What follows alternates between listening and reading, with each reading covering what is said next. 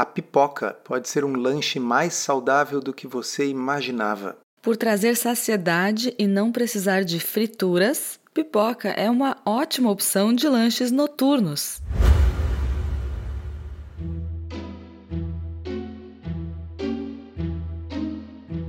Comida sem filtro.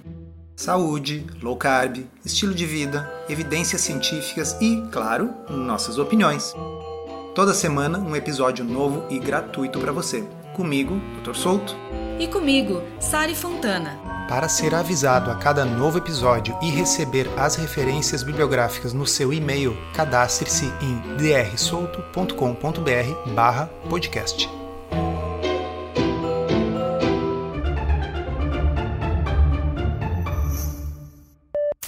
É isso mesmo que diz uma matéria que foi publicada na CNN Brasil, é uma tradução da CNN Internacional. No quesito lanches noturnos, a pipoca é imbatível. Ela é uma refeição ideal porque dá mais saciedade do que outros lanches e porque não depende de fritura para ter um bom sabor. E segue a matéria. Ela também pode ser preparada em minutos, sem nenhum aparelho especial, além de uma panela ou um micro-ondas e é possível temperá-la da maneira como quiser. Sim, pessoal, saiu de verdade na CNN. Não é fake news o fato de ter saído lá, só o conteúdo. Mas vejam, tem tanta coisa interessante que dá para desdobrar nessa frase. A primeira é no quesito lanches noturnos. Veja, lanche noturno não deveria ser exatamente algo estimulado ou algo necessário. Uma alimentação que tem uma quantidade adequada de proteína que deixa você saciado torna desnecessário ficar fazendo lanches noturnos.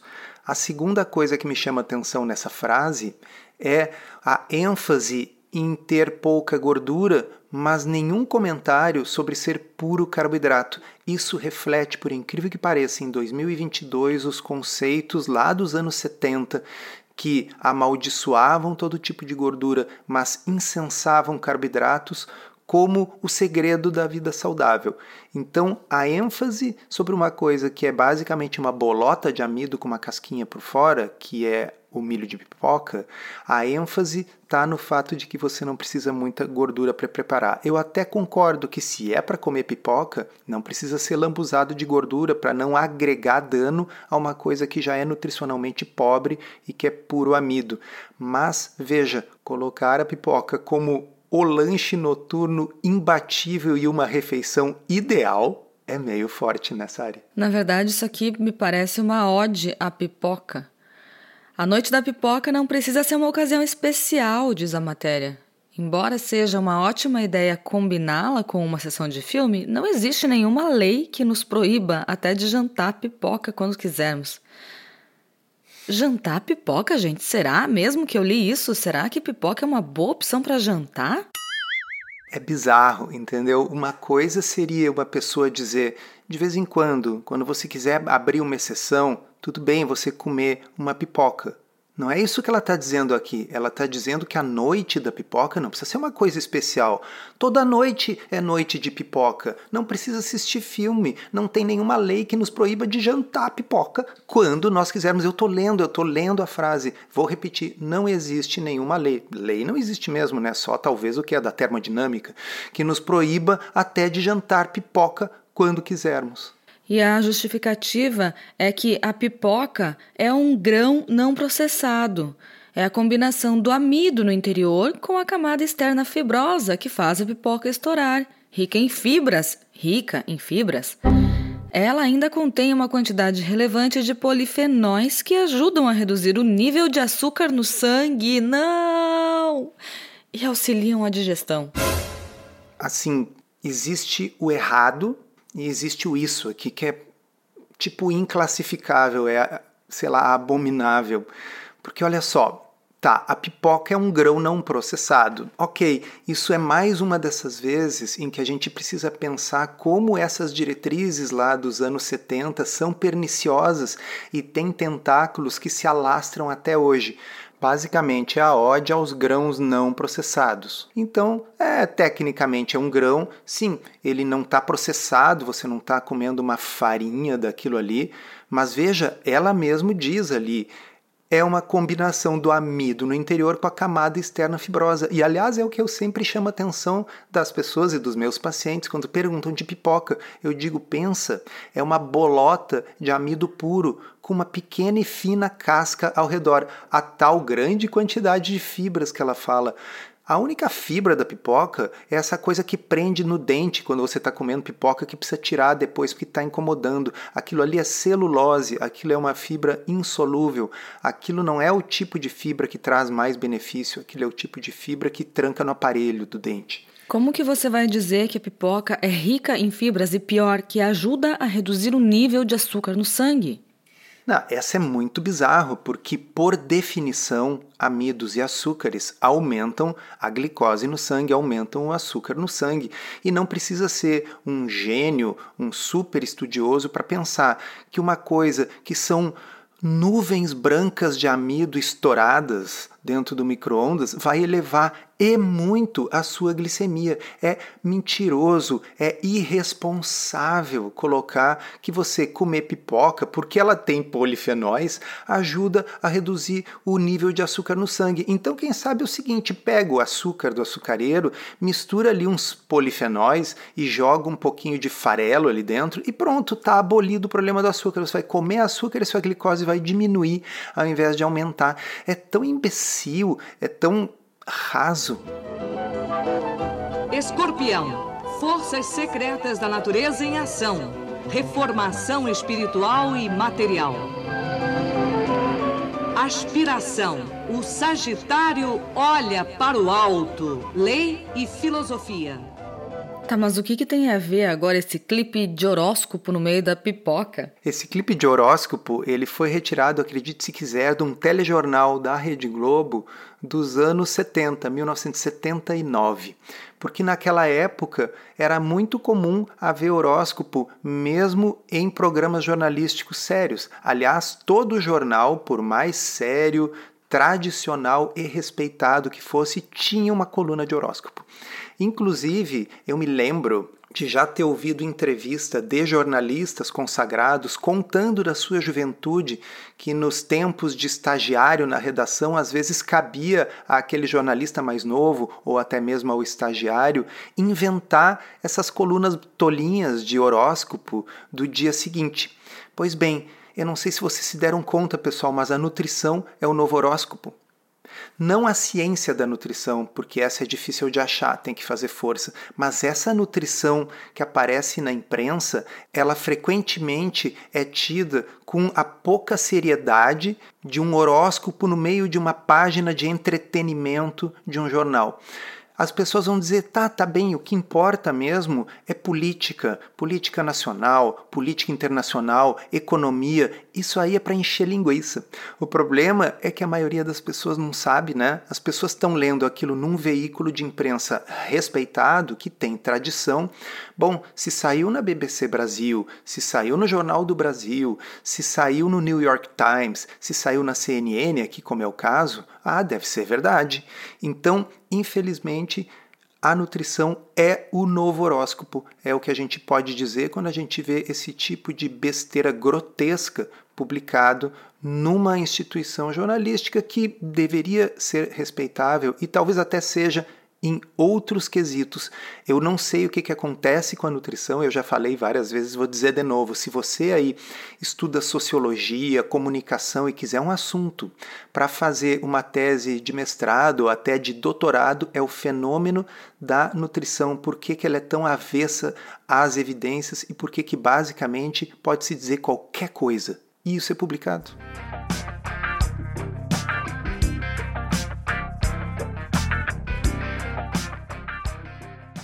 A pipoca é um lanche que traz saciedade devido ao volume que ocupa no estômago, o que evita que comamos demais. Que estranho, eu quando como pipoca não consigo comer só um pouquinho. Talvez eu seja uma exceção? É, esse é o tipo de argumento que também sugeriria que pastar é uma boa opção. Se você comer bastante grama, também ocupa bastante espaço no estômago e evita que você coma demais.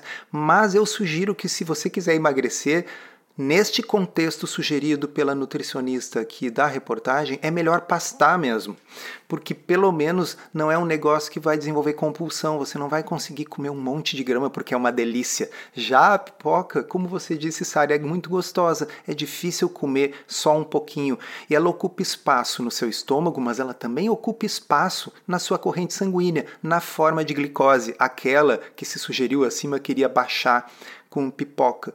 E aí vem uma outra frase sensacional. Foi demonstrado que a pipoca pode provocar mais saciedade do que chips de batata.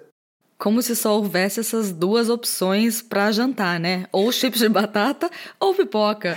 Isso, então são as duas únicas opções. Chips de batata ou pipoca, nesse caso, vá de pipoca, ela é mais saciante.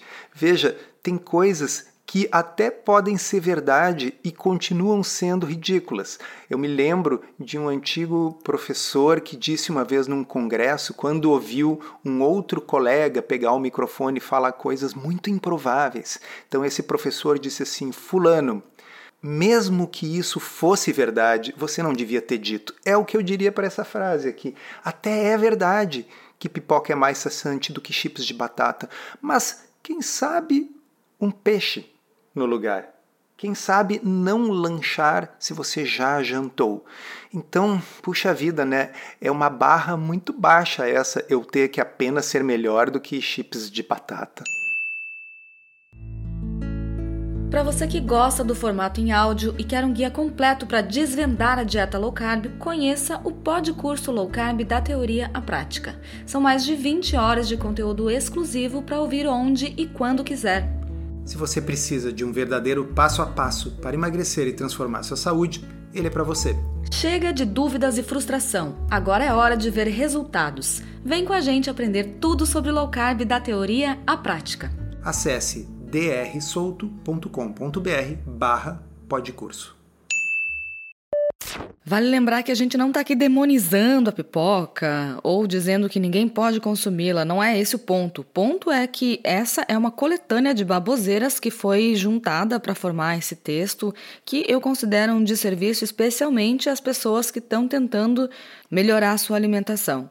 O que a gente incentiva é que você faça boas refeições com boa quantidade de proteínas, de vegetais de baixo amido e que você não troque as suas refeições por pipoca. Se ocasionalmente você puder, não for diabético e quiser consumir uma pipoca porque te traz prazer, tudo bem, trate como uma exceção e evite cair nessa moda que agora está por aí. A gente vê nas, até nas lojas de produtos naturais essas pipocas industrializadas sendo vendidas como potenciais boas opções. Elas não sei como esse marketing conseguiu vendê-las, né, dessa forma, embalar as pipocas com uma nova roupagem e tem muita gente achando que está fazendo uma grande coisa consumindo essa grande quantidade de amido.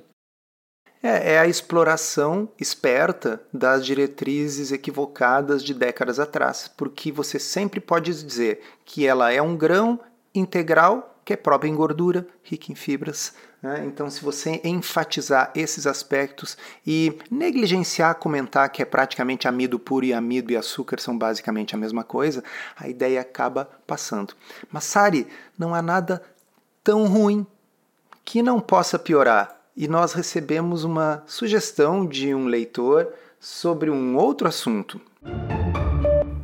Uma lei, uma lei que obriga as escolas do Rio Grande do Sul a incluir doce de leite na merenda escolar. Não é leite.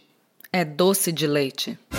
Segundo o autor da proposta, o objetivo é garantir o equilíbrio alimentar dos alunos, respeitadas as normas nutricionais pertinentes. Então, voltamos ao assunto das diretrizes. A verdade é que as normas não se preocupam com carboidratos.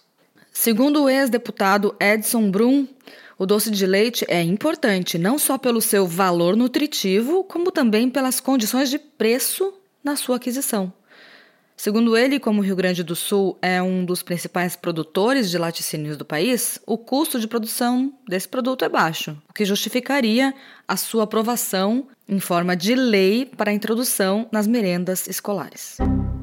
Eu não sei nem por onde começar. Tem coisas que até dispensam comentário, né? Mas eu só vou ler de novo esse trechinho. O doce de leite é importante, não só pelo seu valor nutritivo como assim? O negócio é basicamente açúcar. É você pegar açúcar e diluir com leite e evaporando para concentrar os açúcares e produzir aquela coisa que, sim, todo mundo vai dizer que é gostoso, mas puxa vida, valor nutritivo, né? Mas fiquei muito chocado com a pessoa ter posto por escrito, como também pelas condições de preço da sua aquisição.